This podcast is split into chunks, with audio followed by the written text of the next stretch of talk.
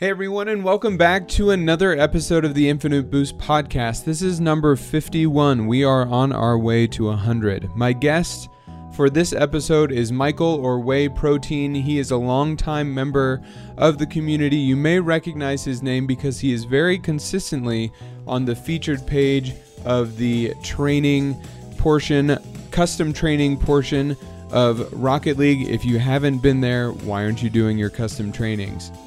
Anyways, he took a little bit of a break from the scene and now he is back making YouTube stuff on Twitter and things of that nature. So check him out. Make sure to check out his training packs. This was just a really good conversation. I mean, he's a good player, and he's very knowledgeable, has a very good way of sharing that knowledge, and I just really appreciated the time that I got to share with him, and I really think that you will too. And before we get going, I just want to say a quick thank you to everybody. Bringing back the show has been a lot of fun, streaming has been fun. Just overall, Rocket League has been a lot of fun for the past month and a half, and I'm really excited about that. So thank you for the support. Let's just get on with the show, huh? All right. You said say Michael, but I'm going to say whey protein at least once. Michael, thank you for coming on the show. Thank you for coming on Infinite Boost podcast. Uh, I when we were DMing, I told you to not prepare anything, and you just said that you dutifully did not prepare anything, and that's how I always do this show. And it has it's turned out all right for. Uh, I think I think this is either episode fifty or fifty one. I can't remember. Did I hit the the five zero. I literally I have it open on Spotify from earlier today. Let me see. I think well, so we're recording this now, but I just recorded with Top Gun a few days ago and she's going to be the episode before you. She's so I think 50. I'll be 51. Cool. All right. So you you're cracking me right, on the way right. to 100. Turning the page to 51.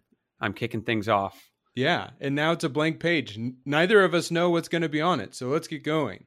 All right, Michael. So um I uh I I mean everybody has seen your name whether they know it or not because you are featured on the front page of the training packs on Rocket League. So whether somebody knows you or not, you are integral in the improvement of so many players in Rocket League. So not that's that's a lot of weight to put on your shoulders, but why don't you tell me a little bit about your history in the game of Rocket League and what led you to being one of the best training pack creators of all time? Well, thank first of all, thank you a ton. That's a very flattering compliment. I don't know if I can live up to that, but um, that's it's a great question. It's just such a huge question because I've been around Rocket League for so long. There's so many eras when I think back to it that led, you know, one thing leads to another. But, you know, essentially, I think I got into the game about three months after it came out on Xbox. So I knew about it. I had seen it in the past kind of loose interest. And then someone just recommended it to me. I was bored. I didn't have any other games. I just jumped on their recommendation. I told one of my other friends that I played a lot of Xbox with, you know, I'll I'll get your copy if you try it with me. And if it sucks, we'll move on. And it could be fun, you know. So we did that. And we weren't hooked the first day, but by the third day, we were totally hooked. And then by the end of the first week, I was even more hooked than that. Um, I just knew right away like this is a game that I want to be really good at and spend a lot of time with and get to know really well. Um, so I've had that in the past with other games, and I just I, that feeling came over instantly. I knew it right away. So that summer, this had to have been the summer of 2016 or 20. I, I don't know. I was working two jobs, but one of them was kind of like an IT desk job, and so I would bring my laptop, which couldn't even run Rocket League more than like 20 FPS. I would bring my laptop, and back in those really early days, they had it wasn't called BakkesMod, but it worked the same way as the BakkesMod plugin does now, which is a plugin that has like these training modules and you can mm-hmm. customize it.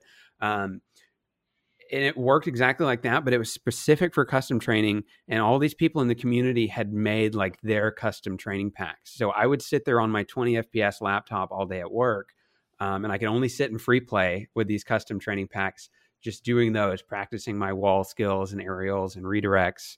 Um, but my friends on Xbox couldn't do any of that because they didn't have PCs to practice on. So I was getting a lot of extra improvement time. So that was my first job in the morning. I had another job I would go to in the evening. Um, and at night, it was just see if all that mechanics work during the day paid off at all. So needless to say, I've got you know these friends on Xbox that are getting into the game that can't train like I do, and then Rocket League announces custom training is coming, you know, to all platforms, which is a feature where people can make their own training packs. It was exactly like the plugin that had already existed, but it was coming to the game, and so instantly I'm like, I'm going to take all of these training things that I love to do, you know, at work, and I'm just going to recreate them in this new system. Um, and this was specifically for my friends that had gotten into the game. I had no intention at this point of ever sharing this with anybody. I put it into a spreadsheet just to like send to my friends in Discord, and that was it. And my friends, you know, not being hooked on the game like I was, got into it, picked it up, put it down, got bored with it. You know, that's fine.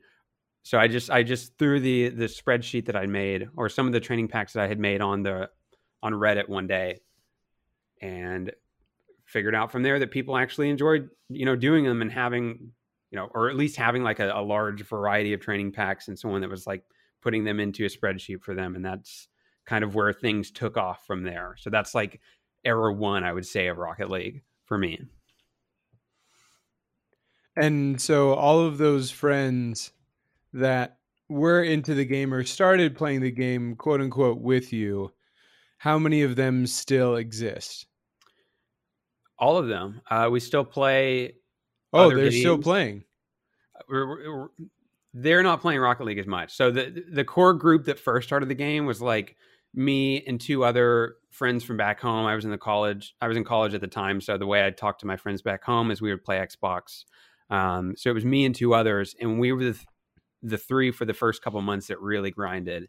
And after that, we had a few more friends kind of jump on the train. So that core three has stuck around the entire time and and we'll kind of jump in for like month long swings getting into Rocket League. The other maybe five or so that were in that extended group or they'll jump on for like a night if everyone wants to do it, but that's pretty much the extent that they'll play it. Um, which is no issue with me. You know, I, I just have fun when the, when the group is when anyone's having fun, you know, that I'm playing with. So So how how often do you play Rocket League now? So, so 20, I graduated college in 2017, and that's when I played really heavily competitively. I continued to like kind of be consistent for another year, and then after that, I started, you know, primarily. Well, I moved into I moved into private coaching at that point, and so my main what I was doing mainly when I was playing Rocket League was coaching. When I was not coaching, I didn't want to be playing Rocket League at that point because I'd I'd put so much time into it after over three years or so um, that I was feeling a little bit of burnout when I wasn't coaching. And I had a great group of guys that I was I was working with and coaching, so uh, that was always an awesome time.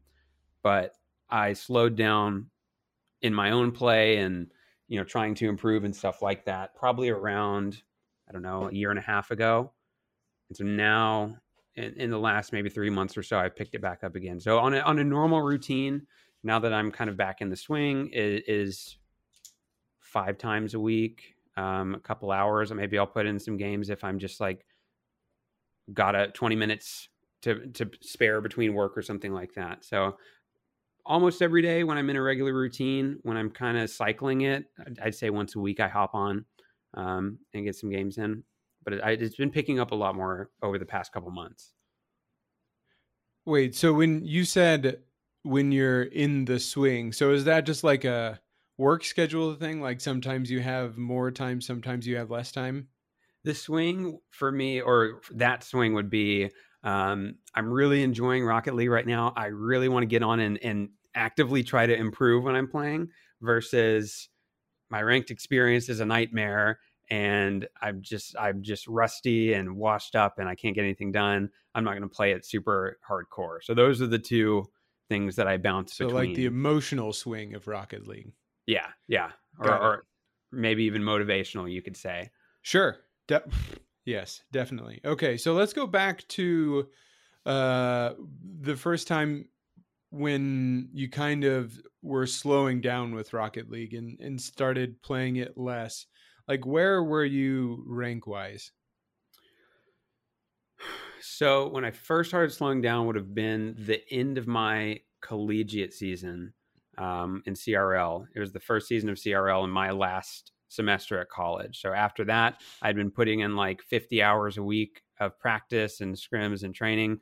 I knew as soon as that season was over, I was going to slow down. So that's when it started. But you don't need that much play time and practice to get better. So I actually, even though I started playing casually after that, I continued to improve just because my the the play cycle I had built was doing my improvement for me at that point. It wasn't something I needed to think about as actively. So over the next year, as I was slowing down, I was actually still improving. I think my like peak was in the top 150 for North America at one time. So I think that was close to 1750, maybe 1800. Um, but I was just I was just like a threes rat at that point. Like I was only playing a, a, solo queuing rank. Like don't talk to me. Even the even my friends. I was just like the only thing I can do is just turn my mind off and, and queue ranked, and that's that's what was going on for me back then. I, I so still you were I'm, just a grinder. Yeah, and I, I, still in the same way when I get in like a good mood for it. You just I, go.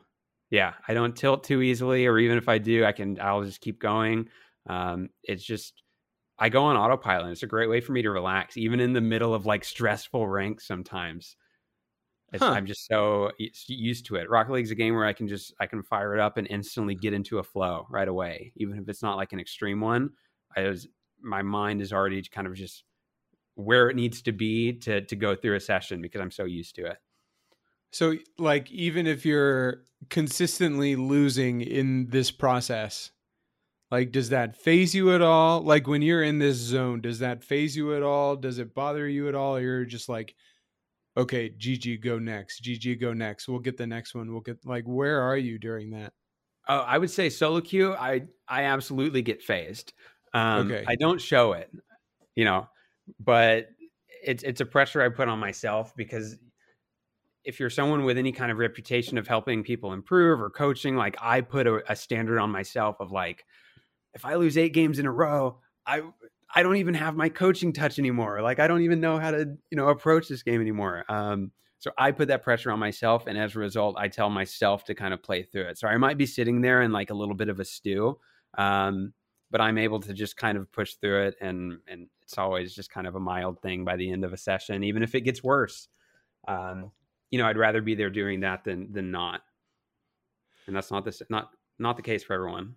Do you think that there's any difference in how you play when you're fazed or worked up than as when you're maybe I don't want to say confident, but when you're just like uh, more centered and just playing and feeling good?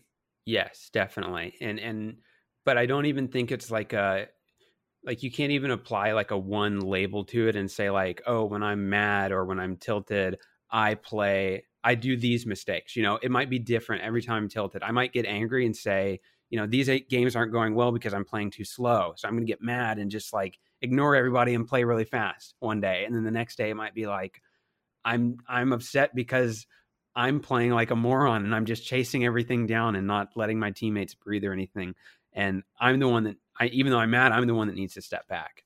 Um, so yes, I, your mentality 100% good, bad, mild is going to impact your play even in subtle ways. Um, so you can do things to mitigate it, but I don't, I, it's, it's always going to be there to an extent, I think. Sure. But for you personally, you wouldn't say that there's like something specific that you're doing. Like when you get really worked up in solo queue, like, do you, even if you had to think about it for like a minute, do you feel a difference in between or have an idea of what the difference is between like how you play when you're like just playing and when you're worked up or a little angrier about how your games are going? Other, there's definitely a difference. If I were to to encapsulate it and say, I and like say what I'm doing wrong when I'm angry. I don't think I could because I'm I'm constantly like trying to implement new things and learning new things. So like my my anger or my tilt response is usually to go back to what's comfortable. Um, and what's comfortable for me might be I just want to chase the ball because I trust myself to get touches more than I trust any anyone else on the field. And maybe that's comfortable for me, but it's not the right decision. So right now, my tendency, especially since I'm rusty, is to revert to playing really aggressive and probably confusing in a three setting when I'm tilted because I want to. I just go back to what's comfortable. Like I said, a, a rank session is like brain off queuing for me at this point. So I just revert back to that. The more so, worked up I get when you when you really slowed down and stopped playing the game a lot more like and you use the words burnout and we hear about that all the time in gaming and content creation and all i mean just across life in general. Like what was it about rocket league that caused burnout or that made you feel burnout?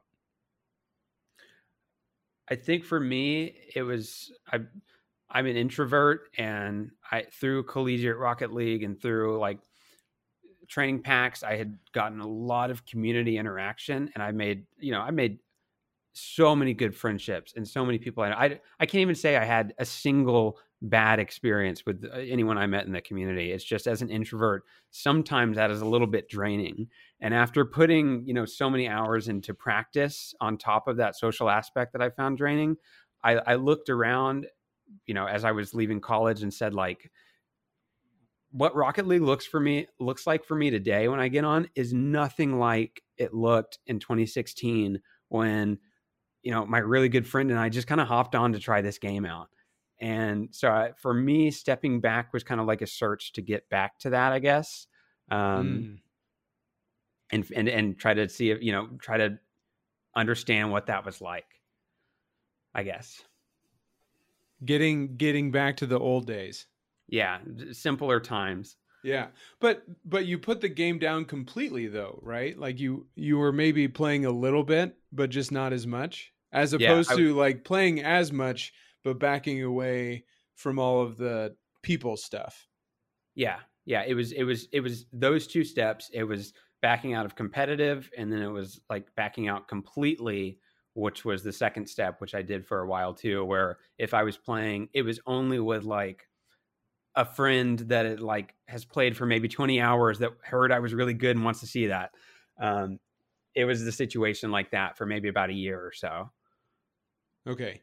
And so now you said within the past few months, couple of months, you're coming back into the game. So, in maybe not necessarily to the same level as before um but what is what is bringing you back to the game now? And yeah. i guess what are what are your goals now that you are coming back to the game? Or do you have any goals? Or like what are what are you looking for now as you come back? Hmm. Okay. That's a good question. So the first part um you know what what kind of how did i start coming back and what does that look like? Um so it's not, I guess it's not totally accurate to say that I completely stepped away and you know wasn't playing the game at all. Through that sure. time, I was still um, a collegiate coach. So I was running oh. the, I was running the Rocket League program for Northeastern University um, and working with their athletics department to facilitate their Rocket League team. So I did that for two years after I was a collegiate player, um, which is you know a huge a huge part of the story I can't believe I haven't mentioned yet, but um, or gotten yeah. into yet. But um, so yeah, that was going on the whole time, which is you know why I had kind of I felt okay just stepping back more and more because I was still getting that interaction with with my coaching, with the players I was coaching at the time. Um, so that was going on at the start of the pandemic. Um, work was getting busier. My girlfriend was moving down from New York. I, my girlfriend I've been with since before I even started playing Rocket League uh, is moving down from New York. So I said, you know, let's let's step back from coaching, maybe take like like full vacation from Rocket League for a couple months. Where if I play it, it's because I specifically just want to jump on or something like that. Um, try that out, see how it goes. So I stepped down from the coaching position, and after about six months or so, the the itch came back, and that's really all there is to it. The itch came back, and I got on, and I was rusty and disappointed in myself, and that kind of disappointment just kind of like builds drive for me. And it was like, I've got to, I've got to, I've got to get this back and, and start at least feeling like I'm not this really rusty player or something. And then the rest is, is just kind of been back on the daily grind at that point, trying to continue to improve. And from now, from, or for what I'm trying to do at this point, no plans at all. I, I have, I think I have a unique perspective coaching wise, and I've always wanted to get into like creating coaching content since I, I did that for two years for uh, Northeastern. I think I have a unique perspective because I was running, you know, I was coaching not just one team of elite players, but I was running a program. So there were two teams under that. And there's a whole player development pipeline that you're managing at that point. Um, and I want to kind of tell people some of those stories and, and, you know, get people that will never or don't have the opportunity to be on a team give them the chance to see like what it would look like or, or the kind of discussions you have when you're coaching a team. So i want to be able to to share that with people but i also like i just want to get really good at the game right now. So like back if you look at my peak i i want to like the game has gone so much further than even that mechanically than me when i was you know constantly playing ranked and and good enough to be or good enough to be close to the top 100. We've gone so much further than that now, and I want to I want to explore the, the, new speeds we've gotten. To, like all the new mechanical ground we've kind of broken through in the past couple years that I've I've been kind of sitting out on. Um, I'm really looking forward to getting into that in my own play. So those are kind of the the two goals. Sorry, i took a long time to get there. That's totally fine. I I enjoyed every little bit of it. Okay, so did you play in season two at all? Like, did you do much ranked in season two? Season the first season two or last season? This season two, free to play season, season, two. S two. Yeah, yeah. Um, I, I caught the end of season two. Um, I, I think I was like seventeen hundred at one point, um, in threes, and that was the only game mode I really touched. And so that's like GC two. Yeah, Okay. Yeah. So I mean, you're doing all right for yourself, considering you're calling yourself rusty, quote unquote rusty at seventeen hundred. No big deal. Yeah.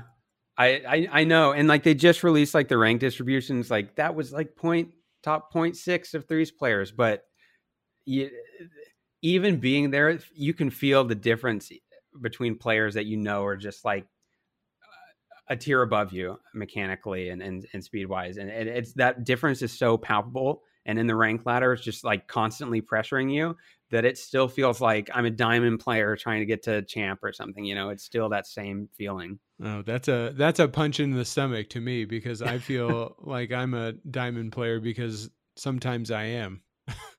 okay.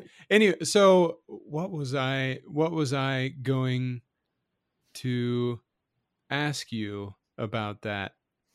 Uh, shoot, where was I? Where was I? Oh my gosh. Okay, so we no were worries. talking.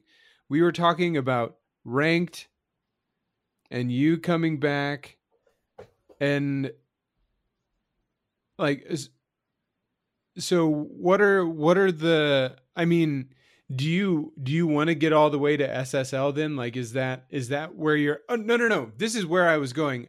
Like, okay, so Michael as a human being, like did you grow up playing sports or competitive anything? Like where does where does that drive come for you as a human being? I didn't I played baseball when I was really young, but I was not old enough to even care about the competitive side of it. Um, then I got into music when I was a little bit older. I've been I've been playing drums since I was like 10 and even now I, I make music as a hobby. But around 16, I fell in love with soccer, and all all the people in my area had been playing so- that that loved soccer like I did had played soccer since they were eight. So I was never going to be as good as those people on the teams that they were, which is fine because I was just kind of happy to be around this group of, so- of people playing soccer and, and playing with them, regardless if I if I was on their competitive teams or not. So I was I love soccer, but I was never competitive with it, even through college. And then um, on the gaming side, I had phases of really loving World of Warcraft. I had phases of really loving Destiny, um, and a couple of games sprinkled here and there. S- something about Rocket League, I just it just clicked right away. Like I didn't even get into it trying to be competitive. I got into it just trying to be good because I enjoyed the game so much. And that morphed into the competitive side.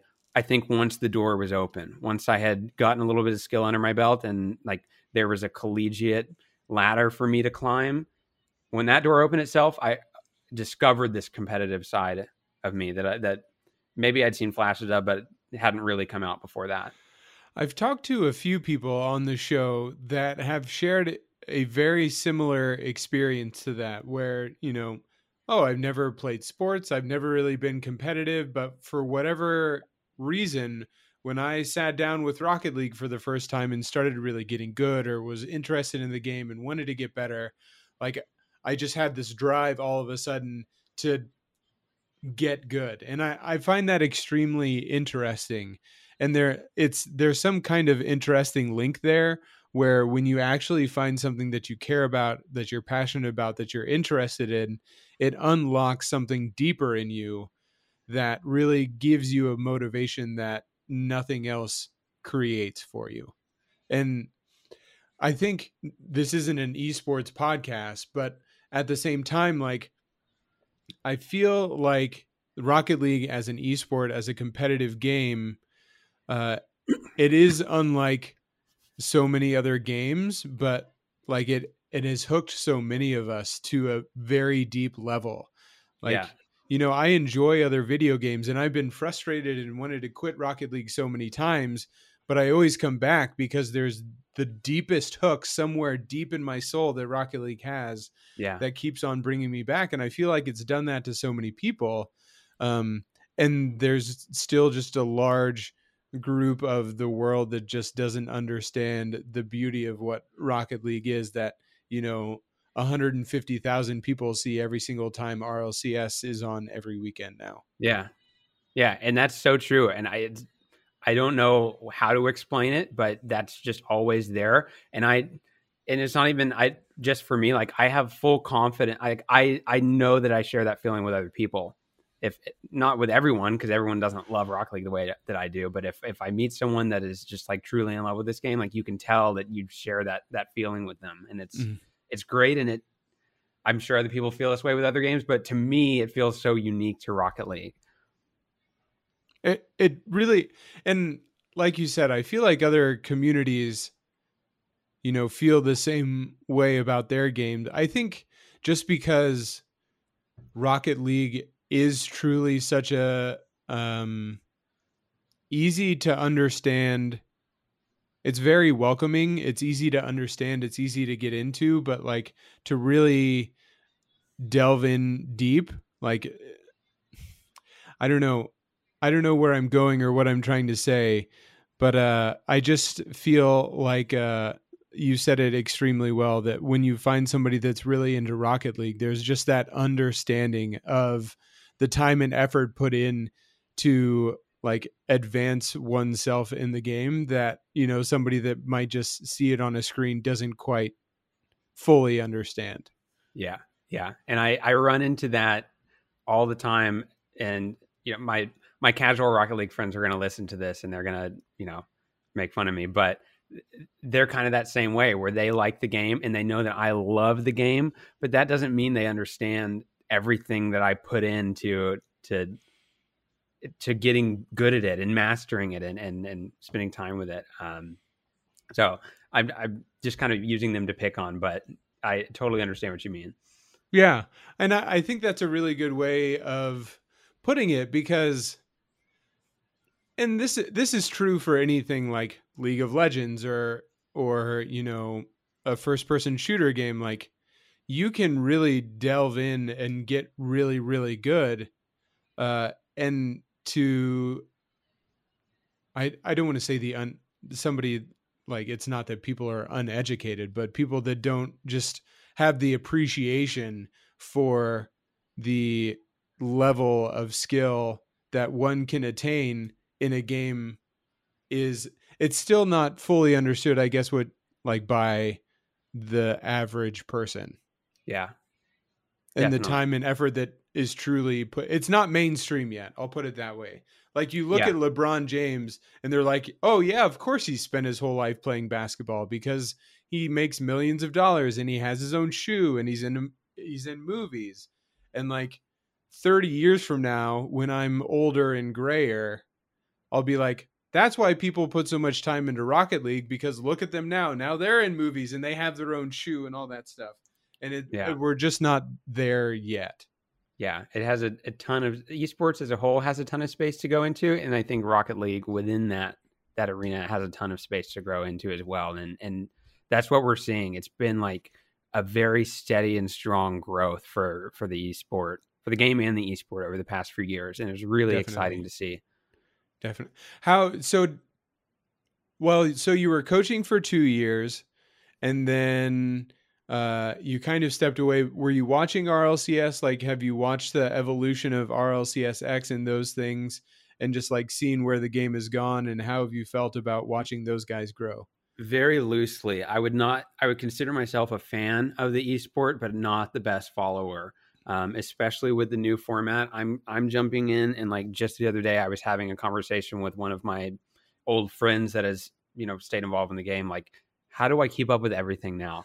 Um, it, the stream is always going. There's always so much going on. People are talking about like the mental stress of the the pro players because the new system is so busy and i'm just trying to like get a sense of it all right now so i've caught games here in the past but to say that i even went into a stream understanding the context of the game most of the time would be um, incorrect so I've, it's been really casual viewing for me at the pro level so i do know just how crazy precise and mechanical like the the the the bar has gotten even higher since I was an active player and and could even come close to that level of competency. It's just gotten even higher, and I know how much crazier it's gotten, without Yeah, a doubt. it's- Yeah, It's insane, but really enjoyable to watch at the same time. I feel Mhm. like, which is almost a little bit weirder to weird to say that uh, the quality of play has gotten so high that it has almost become a little bit easier to follow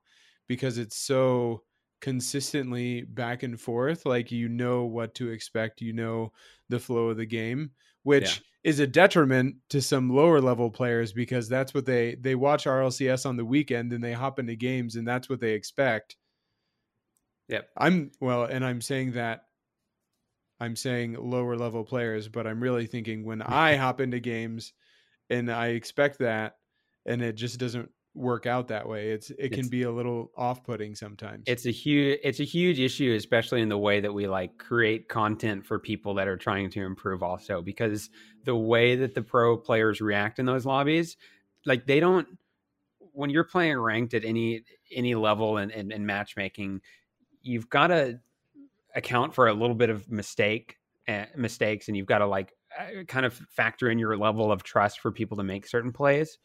Pro players, it's not to say they don't make mistakes, but there's intention behind everything they're doing, and when like they you have that intention behind what they're doing, it's easy for them to read. You and I can't have that going into a ranked game um, and so unfortunately. it is a different world. I, it would be nice if if there were something like widely consumable that brought us a little bit closer to that, but I don't even know what that would be. It's certainly not me trying to look anything like how these pro players look these days. Maybe someday though. Maybe in a different universe. Or- so speaking of that, now that you're back in the game, spending more time with it, as somebody that is accustomed to training so much and improving and and really like honed in on your game, what are the things that you're working on now uh, that you feel are like the biggest holes in your game? So I'm trying to. So there's an aspect of me coming back to it, and I have to get into a routine again. So any player that wants to improve, the first thing I'm going to say is get a routine, so that your routine can do the work for you, and you're not fighting it. So my routine right now is a lot of free play um, to get my mechanics down, and especially my recovery. That's like the first thing I usually see go when I'm rusty. It's it's been feeling better, like especially the last two weeks, but it's been a lot of free play there's not any like specific training pack I'm doing right now or a set of training packs, um, other than if I want to just go in and do some aerial stuff or work on my shooting. But um, and then beyond that, it's trying to keep up with the latest or trying to get started with the latest mechanics. So if you go on YouTube, you'll see all the tutorials for like the new way to air roll and everyone's doing like the rings workshop map where they're air roll they're holding like air roll right all the way through it i can't do that at all. Um, i can't flip reset at all and all, all the new kinds of flicks like i was around when like the first musty flick clip came out and everyone said like oh that's stupid and now i have to come back into a world where like everyone like you need to know it. Like if you're going to play at ssl level like the pros will jump off the wall and musty flick into the backboard and hit it back in. So i mean you should always be pushing your mechanics as much as you can. So very slowly i'm trying to introduce myself to those things. So i'll spend like an hour here and there in the rings map um, trying to get that down. I've gotten a little bit better but i'm still probably like another 50 hours at least from using it in game in a way that makes sense.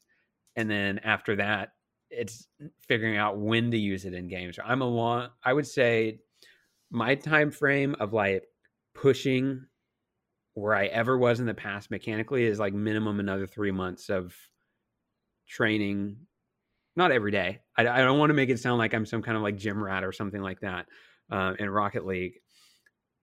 Training casually if I were really, really trying to push, I would I would go on a like rigid schedule, but it's just casual right now. So I would say a couple more months of that, I might be I might be happy with where I'm at, but that's never happened before where I'm fully happy. So we'll see. Wait, so and you say you're playing like five times a week? Yeah. Okay. Uh so but and you're playing casually. So when you're playing five times a week, now I'm playing competitively, but I'm I'm training casually. Playing competitively. Like you're wait. Say that again. So I'm I'm my training is casual. I'm not yes. saying like, okay, I'm going to spend an hour in this training pack or an hour, you know, working on my flicks. My training is like as long as I'm getting some in, I'm okay.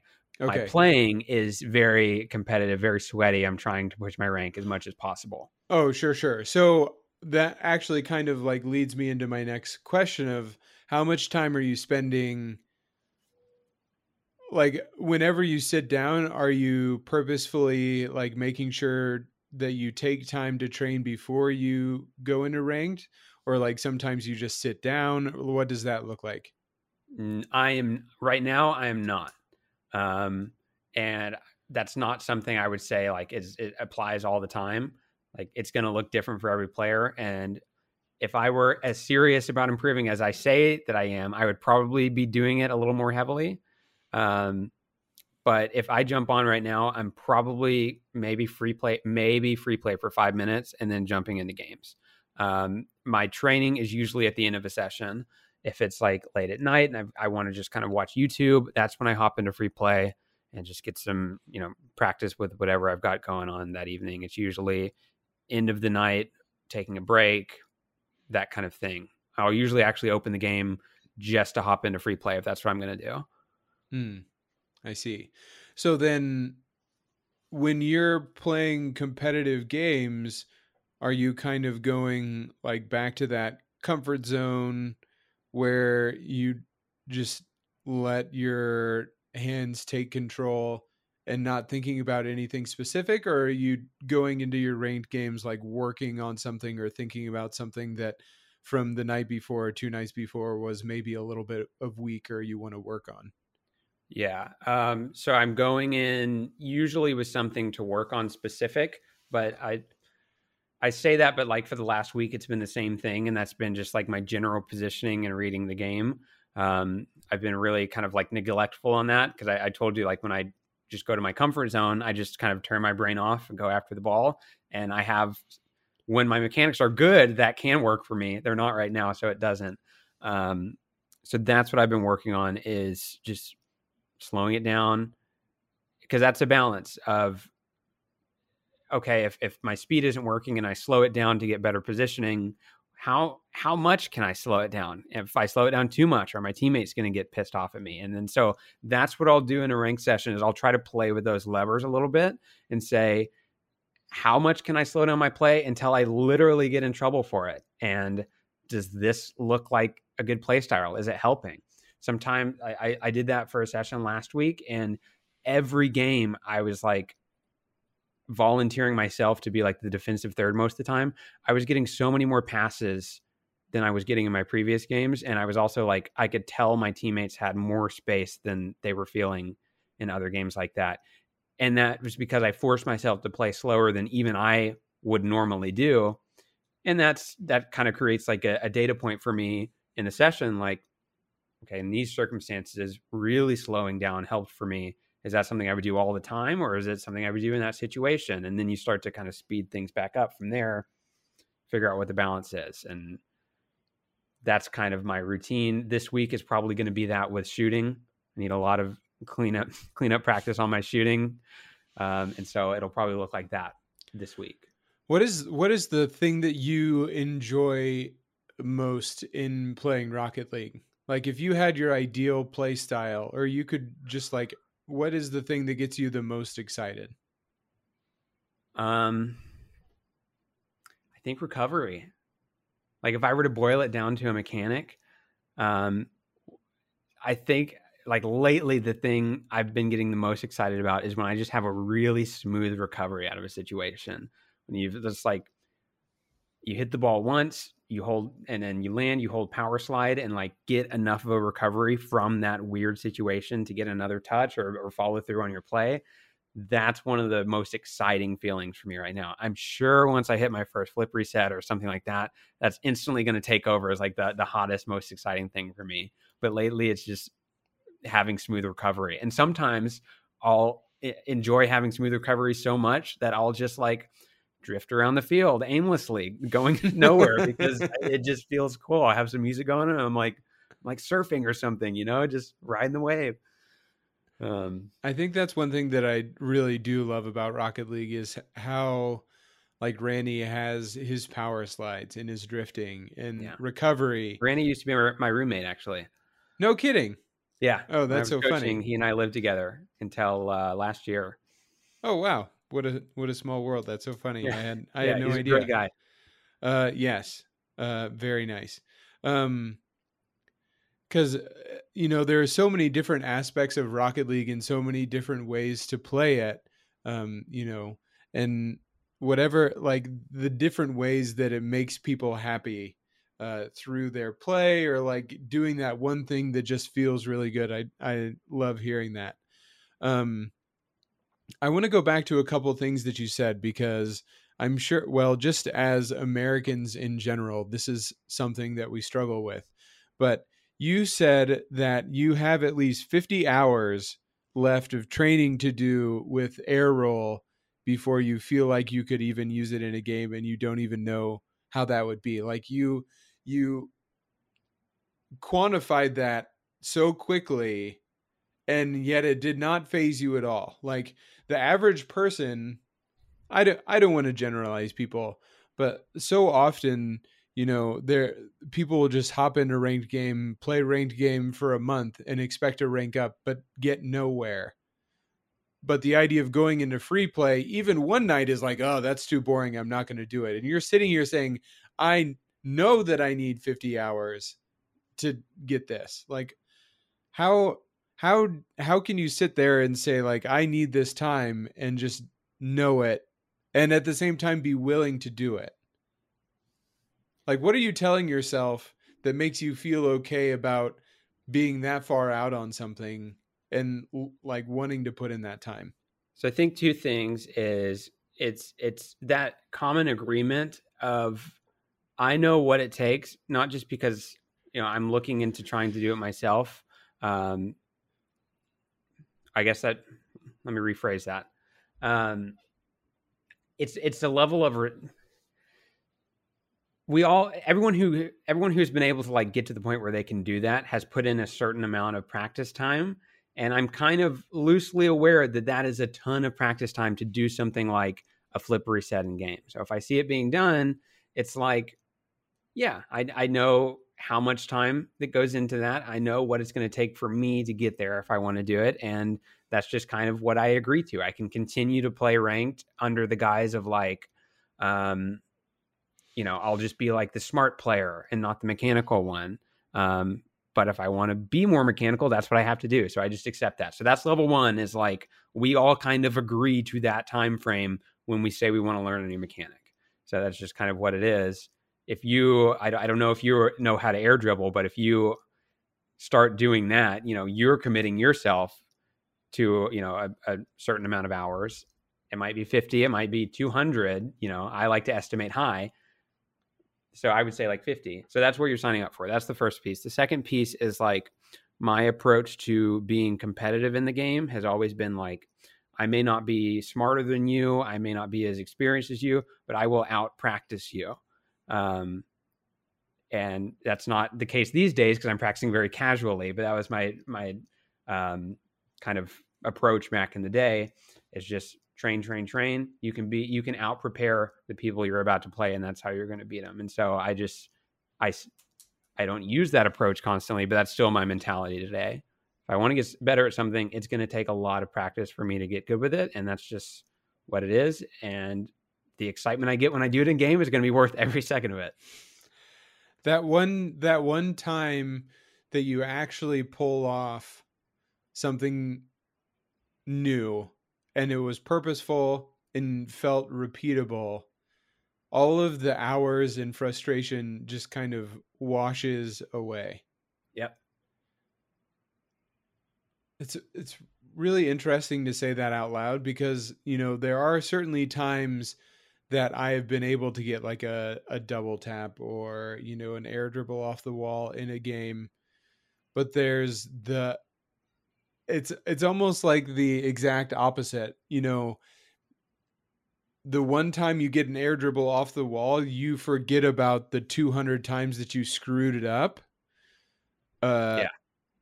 But in the sense, like you tried it in a game and you screwed it up, but you don't think about those because you got it once. So you don't necessarily want to put in the time to practice it.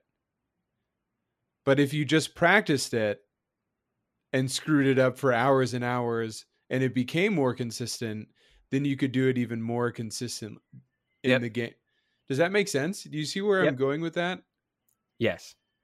It's I'm it's, just I think Rocket League is like so unique in that like you everybody, it, maybe it's a different rate, but everybody will get out of the game what they put in. So literally if you put 20 hours into to practice, you are going to be 20 hours of practice better you can talk about practicing efficiently or not, yes, but you're going to be 20 hours better than you were when you started it, and it's just a it's just a function of time. Some people might be faster learners than others, but nobody can nobody can beat that. And if you put enough time in, you will get to a certain level. Well, and I I think you bring up I'm we're on the same page because one of the things that I wrote down was effective training because I feel like I've been practicing on a reasonably consistent basis for you know the past couple years now and don't necessarily know that I've improved nearly as much as I would have liked to say that I could have improved in the past 2 years. Yeah. So, I guess there's a couple of questions there. How does one effectively train or if somebody was like I want to start taking the game a little bit more seriously, how do I know that I can get as much as I want to out of my practice. And then the next question or curiosity would be how do I find the thing that is going to be most beneficial for me to practice? Or like, so I could, you know, as a diamond player, I could, I hate saying ranks because I don't want to like make I, anybody I know, upset. As a newer player, I could I could go into your training pack and practice, you know, the backboard playground over and over and over again as a new player, but it might be more effective for me to work on a rings map or work on just flying around free play. So like how would you suggest to people to find the thing that is really going to be most beneficial to them to practice and hone in on and then how do they practice that most effectively? That that's a great question. Um, I'll try to answer without being too rambly because I tend to ramble when I get on this topic in general. But that is what we're here for. you're in you're in the right place from the starting point, which is I want to start getting better at the game. I want to take it a little bit more seriously. Um, the starting place for everybody is what do you want to get out of the game, right? And if you don't want to get better, why would I? You know, it, we're gonna everyone's gonna waste their time saying do this, go into this training pack, and that's you know the headache I've had with many friends, you know, trying to represent this game. But you're in the place of I want to get better, so that's a great starting point. Um, the search for effective practice is always going to be a moving target, and practicing it all is better than searching for the best way to practice. That's my genuine opinion before we get into a conversation about how to effectively practice, which is what I'm going to try to answer next. So, um, you know, go watch tutorial videos, yes, but for every minute you spend watching a tutorial, spend twice as much practicing and getting to know what it's saying for yourself. Um, I think as humans, we like to supplement informational media about um, things with like our actual practice time. I'm guilty of this too. I have other hobbies like music where I'll watch six hours of YouTube and then make music for like one hour and I'm not improving and I, am very well aware of it. Rocket League is very much the same. You have to treat improvement just like you would like a classical instrument or something. Give yourself a routine, let your your routine work for you. Now as as like in terms of filling out that routine at figuring out which you need the best, I'm going to go with like a totally kind of off the cuff answer here, but let's go back to like where I said, you know, 50 hours until I I learn how to like uh, air roll right effectively. Ask yourself if you want to go into training and learn backboard shots do you want to spend 50 is, is it going to be worth it for you to spend 50 hours on backboard shots so that you can get to the point where you can do the high level ones in game? Um, for diamonds it's probably worth it because you need consistency on on that shot and that backboard shot is probably coming up for you in game for diamonds it's not worth it for them to spend 50 hours on a flip reset because that relevance is not going to come up for them in game. So um, it's going to be different based on your level and it's going to be different based on you. So the best thing you can do is a little bit of introspection, a little bit of like get a second pair of eyes, but get a second pair of eyes for like one hour of a replay analysis and then spend the next two months acting on what they tell you. You know, that's my kind of cycle frame on analysis because at the lower ranks, it's it's boring and it's it's dirty work, but it is so much just mechanics. Like people would be better off at the lower ranks, in my genuine opinion, if their idea of practice was just like like a workout class, you know? If I want to go take a CrossFit class or something, I'll go to my local CrossFit gym. I'll hang out in a room with 15 people. Well, maybe not these days, but um, somebody will run us through a bunch of drills that will, you know, make us uncomfortable, put our body in like positions where it, it will, you know, we'll sweat and we'll get exercise and whatnot. I think it should be eh, in the lower levels, similar to that for Rocket League, or that should be at least the approach where it's like, yeah, game sense is important, like mentality is important, but until my clears are like looking like, you know, a champion level clears, why am I why am I looking at the other stuff? I need to be spending my time on the mechanics or at least finding ways for mechanics to start to translate to me or make sense to me. Don't go don't go practice backboards for 10 hours if if you don't feel like you're getting anything out of it um i'm, I'm getting on a long-winded answer here to say like listen to like what youtube says to train but also listen to yourself a little bit and like try to figure out what what things your game feels like it needs more of and then and then put those two together and find a balance. So can i dig into that just a little bit more? Because i think what you're saying is really good and i think it's it's almost something that isn't completely clear or that is a skill that could be honed itself and this is something that i'm just learning myself as well. So i'm not trying to like make myself look smart. It's something that i'm kind of figuring out as well. How does how does one listen to their own game? Like how does one listen to themselves to know what they need to work on? Because we are just fed so much of uh, air dribbling tutorials and flip reset tutorials and wave dash tutorials and speed flip tutorials, but there are so many nooks and crannies of the game of Rocket League that don't fit into those things that can really hinder your ability to use these other mechanics effectively or little things that you know the tutorials don't talk about that uh, keep people from being as good as they possibly could be so how yeah. does one listen to their game to figure out what they can work on or what would be most beneficial? That is a great question and it's going to require me to put on my low rank cap which i rarely it's, hard to get into that mindset of like there's things it's hard to get into the mindset of everything needs work kind of you know? And i that's not to say i'm not the same way but trying to prioritize if you're getting into the game and like you're trying to build a like a complete um like skill set trying to prioritize that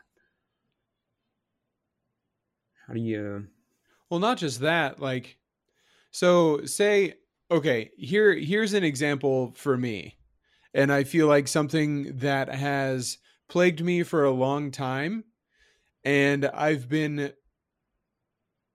I wish I wish that the saying seeing the forest for the trees made sense, but it's like the exact opposite. I'm seeing the grand game of Rocket League and I'm not getting stuck in the details when I when I could have been breaking things down a little bit more to be that much more beneficial. So when it comes to hitting the ball consistently, hitting the ball effectively, being able to shoot the ball on target, and like um, just anything with hitting the ball, whether it's air dribbles off the wall, air dribbles off the wall, shooting accuracy, dribbles, everything.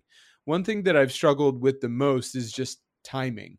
What I what I call timing or being able to meet the ball at a certain spot at a certain time when mm-hmm. I need to to get the appropriate touch and I see this all across my game. But you know, instead of necessarily working on something that helps that, I would work. I would continue to work on double taps. I would continue to just work on like shooting accuracy packs, or I would work on air dribbling packs, like all these things that work on these bigger, more grand mechanics. But it would be off just like a little bit, and I wouldn't be able to do it consistently.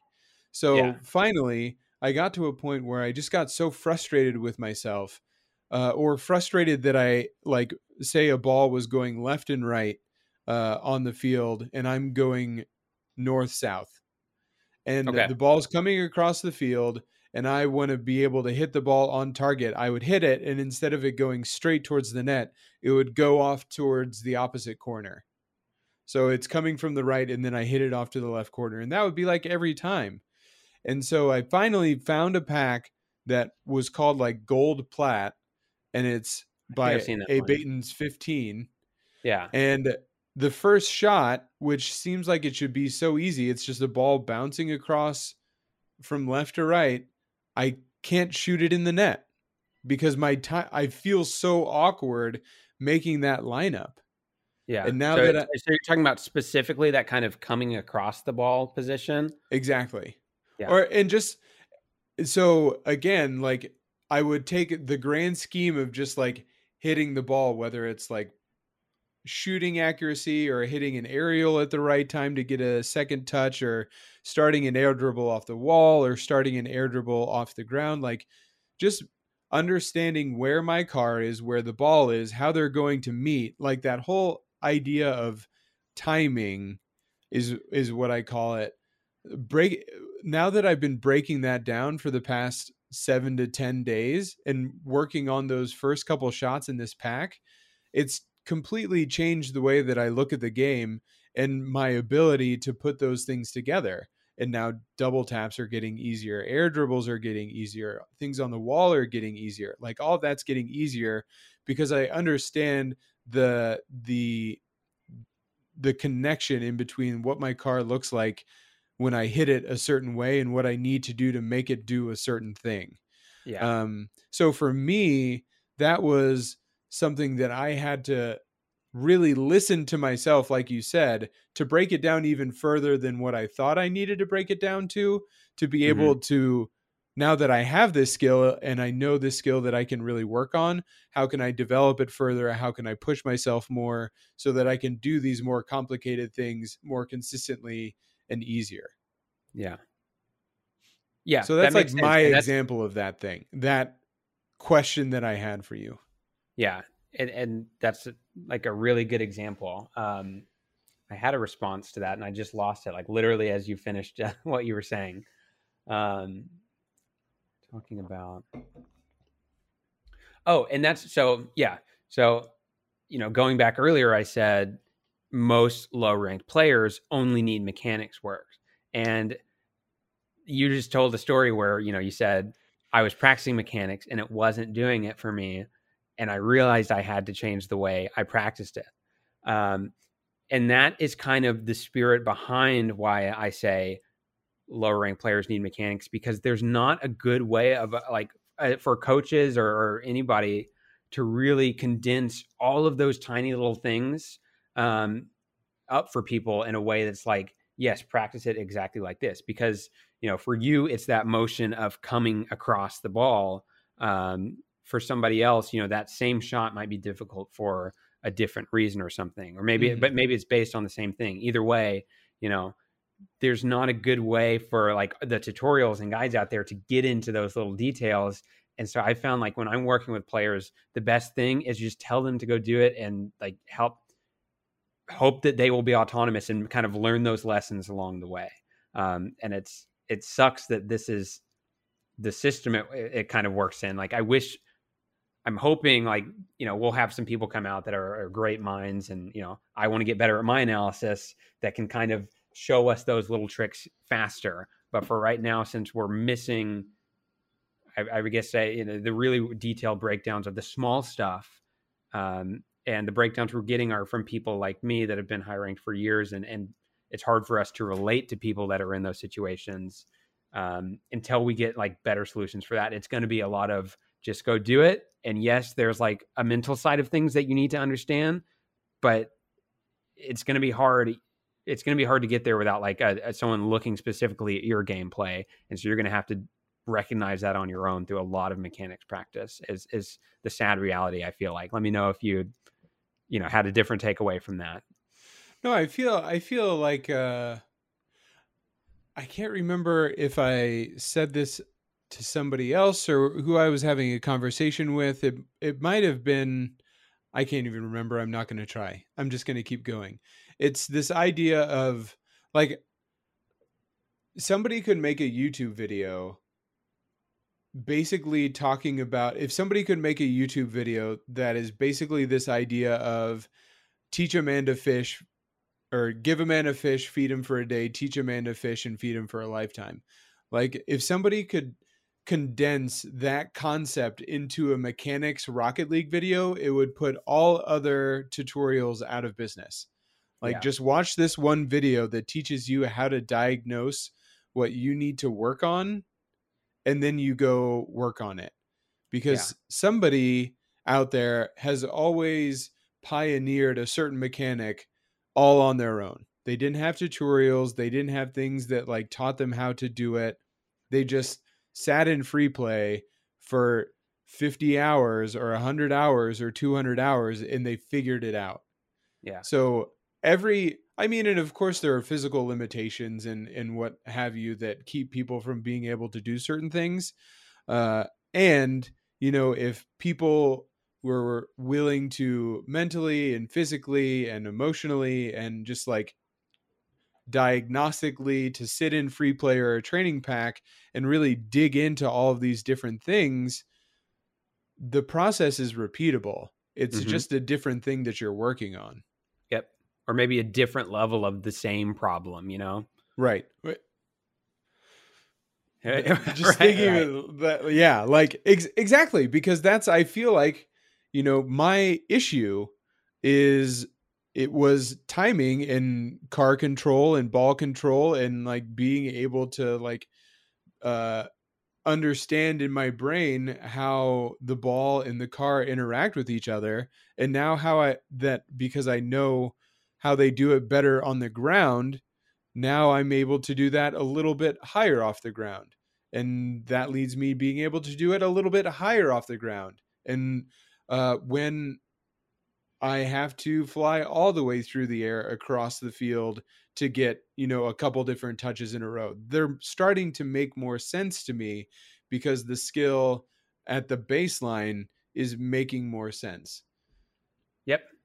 So uh I think what yeah, different levels of the skill um is a And that's- is a that's very the growth fascinating way to put it.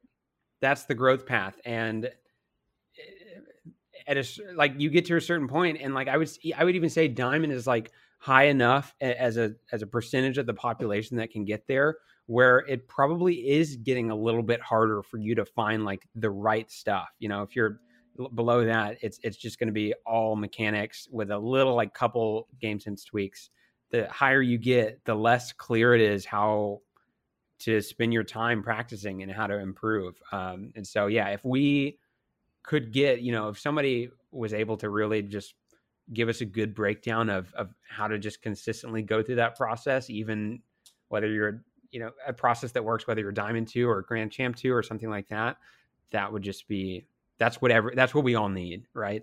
Um, I'm trying to do that. I know I've talked to some other people that are trying to like incorporate that into some content. I know that you know anytime it just becomes such a hard thing to really get your head around a way that like a concept that works for a lot of different ways and a lot of people and putting it into words even players that have gone through it it becomes so hard. So hopefully we can get there like that's the goal sooner than later but that's the, i feel like that's like the mark we've been missing so far for sure. Okay, so that that brings me to an interesting thought of like in diamonds and me as a champ one player who is starting to see some more incremental growth and it comes down to consistency.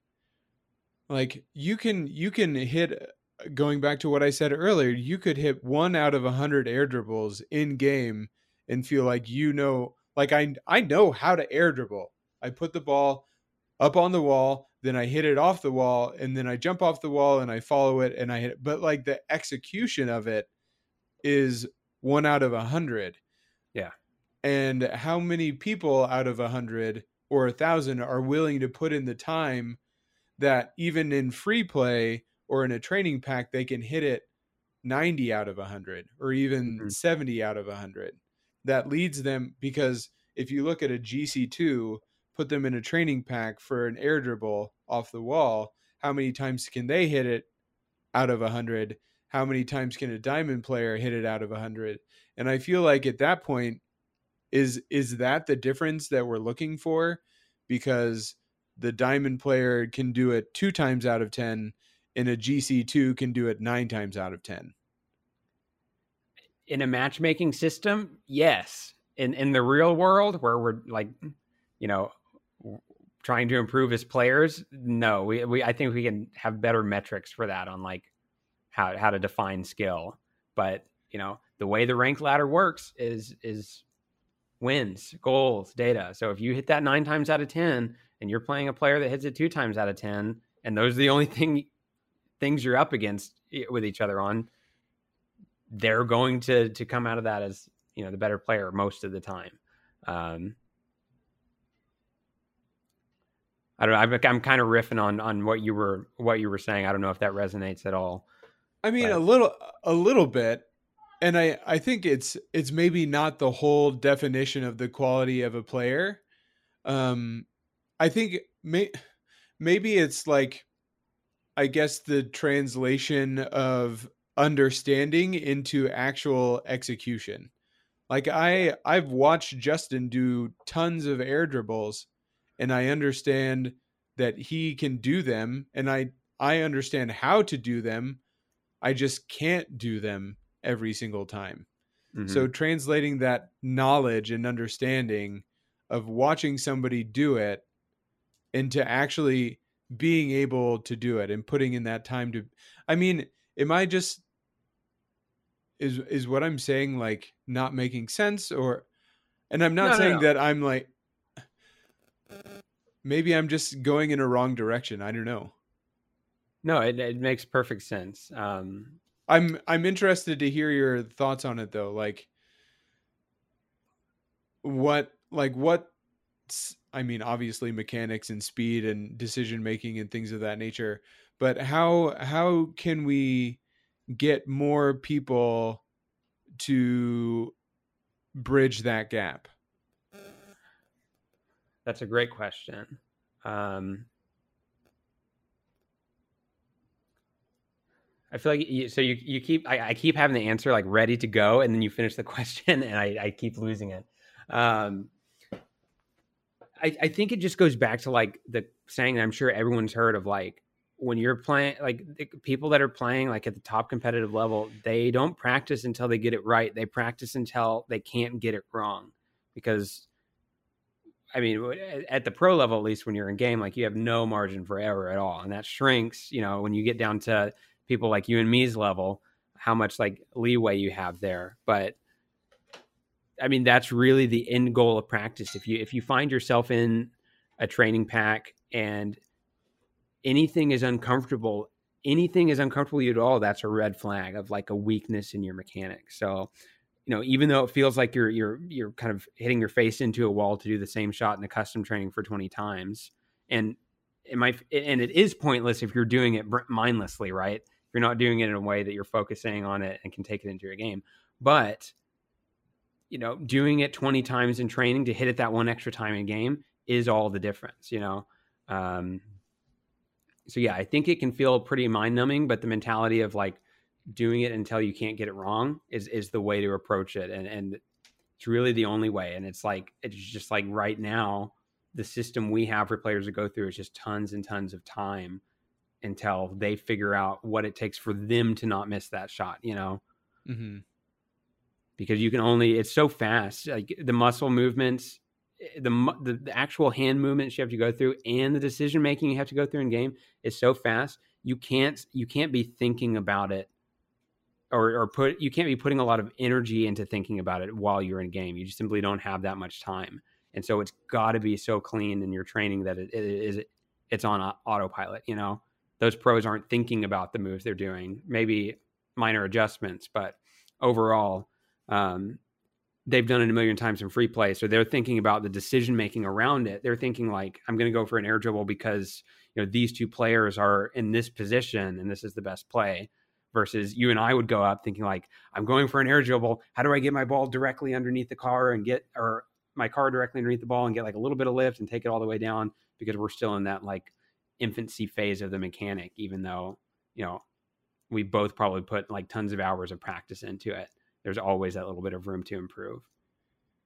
Well, yeah, and that just makes me think about when I have all the times that I practiced air dribbles and just thought that all I had to do like how many times have I screwed up and been like I thought I hit that perfect, but it's going off in some direction and I have no idea why. And now that I'm paying more attention to how important it is that if the ball is coming towards me and I'm like moving towards my offensive side of the field that it's not going to come off the wall the same way if it was going yeah. directly into the wall or along with me. Like all of those things matter. And I've spent so much time not understanding that those things matter.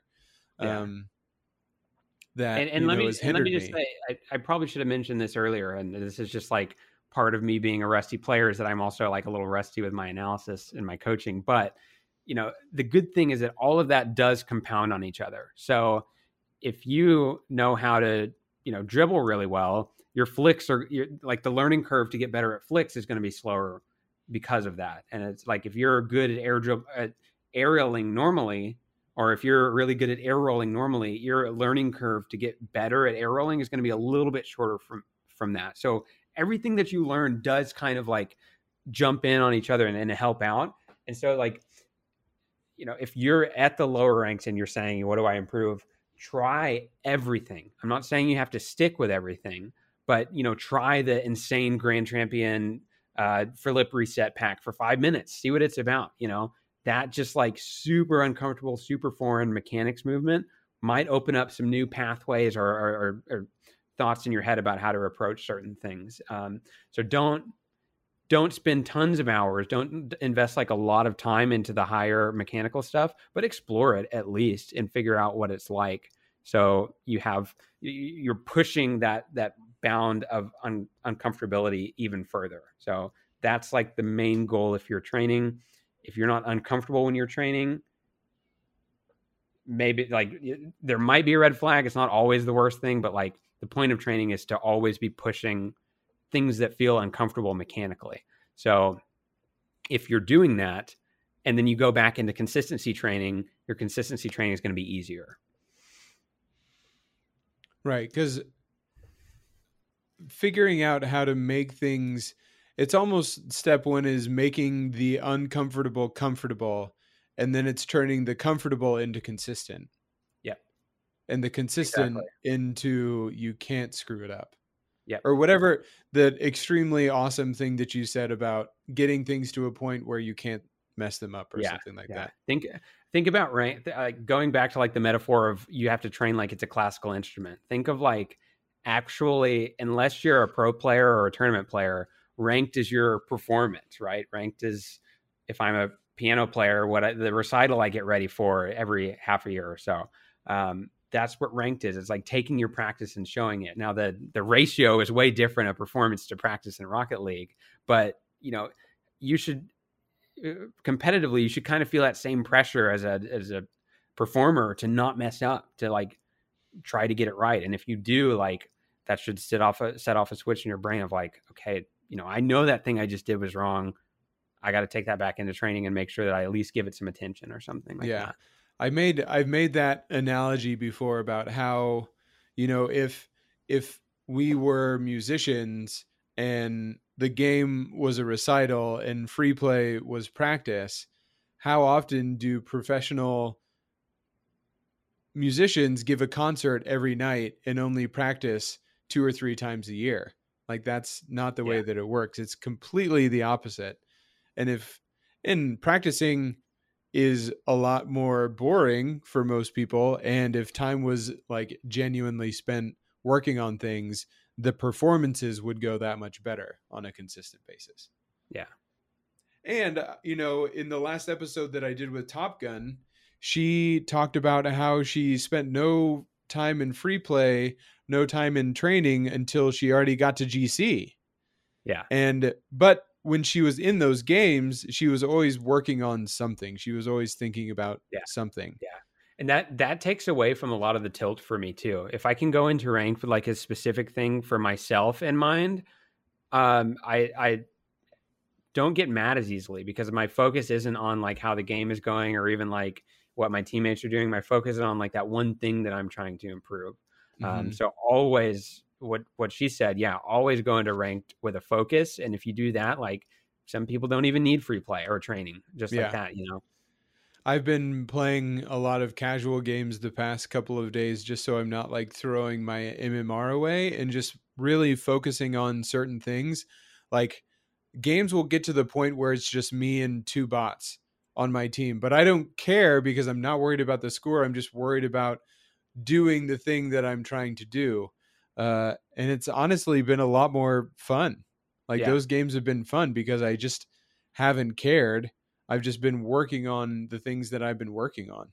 Yeah, it's a lot easier to roll off a lot a 2-0 loss if it's like, yeah, but I hit that that wall shot nice that, Yeah. when it came up for me. You Yeah. know, Exactly, exactly. All right, I feel like uh that I mean, we could probably go on for another hour and uh maybe that will happen someday in some way. I will say that I've never had uh somebody on twice yet, but who knows? I noticed that. Yeah, rules are meant to be broken. Um, but uh, we're going to start winding down this edition with Michael here on the podcast, and we're going to do that the same way that we always do. Uh, so, Michael, uh, the first thing that I have for you is any final thoughts that you might have for the Infinite Boost listeners. I just want to say, you know, first of all, thanks for having me on. It's a big honor. Like looking at the the names of people that you know you've had on in the past, it, to even be considered among those people as as someone that's kind of noteworthy is crazy to me. But so so thanks so much for having me on. Big shout out to like everything you're doing in this podcast. Um, like I said, we've been talking the whole time about there being this big gap in the community. And this is one of the ways to like come into that space. And it's something that people really need because there's not a lot of, you know, there's not a platform like this where people can just kind of speak freely on improvement and their journeys through the game and and you know not a lot of ways for people to connect with those stories and this podcast is doing that and and i think that's just so awesome so huge shout out to you and the community and listeners um, for making this happen it's so cool and i've been i've been binging since i learned about it i'm going to keep doing that as these are coming out so well i i'm glad that you've enjoyed it and uh that that means a lot but this isn't about me this is about you any I can't remember if you actually said anything but like compliments towards me about the your final thoughts. Oh, well, I, I did say thanks to the community. Oh, okay. Okay. So that that's one big compliment of you and the community. Okay. All right. I just wanted to make sure that there wasn't anything else that you wanted to add. Okay, oh. cool. Well, thank you very much. And yes, uh, the folks that listen to the show, uh, and are in the Discord are are awesome. So I will also say thank you to them. Okay, next thing, um, where can people find you out on the internet? Um, mainly YouTube and Twitter right now. I've got some stuff going on TikTok, but it's mainly just kind of like a rehash and like small changes on my YouTube content right now. So really find me on Twitter and YouTube and I should have some stuff coming out in the next few weeks, getting started like in a more regular video upload pattern. Um, just looking at kind of talk, talking through different coaching content and sessions that are coming up.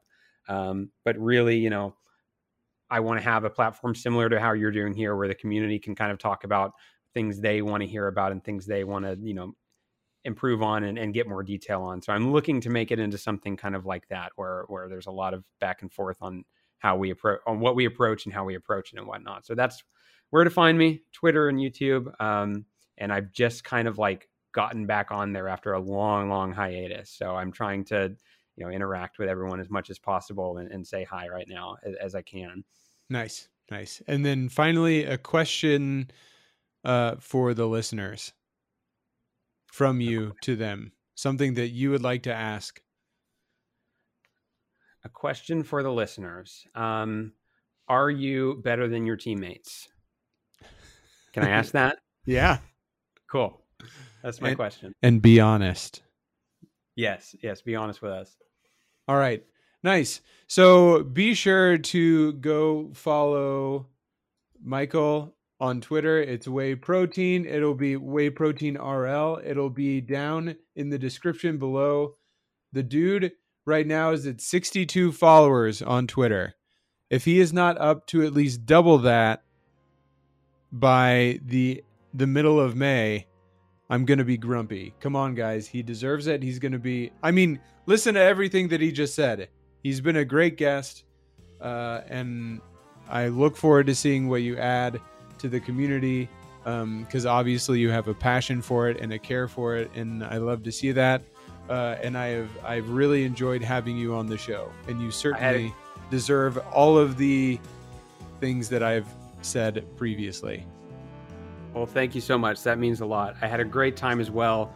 Feel free to, to have me as your you know second appearance guest anytime you want. Um, I'm happy to come back on. Thanks a ton. Yeah, for sure. And as always, thank you for the boost.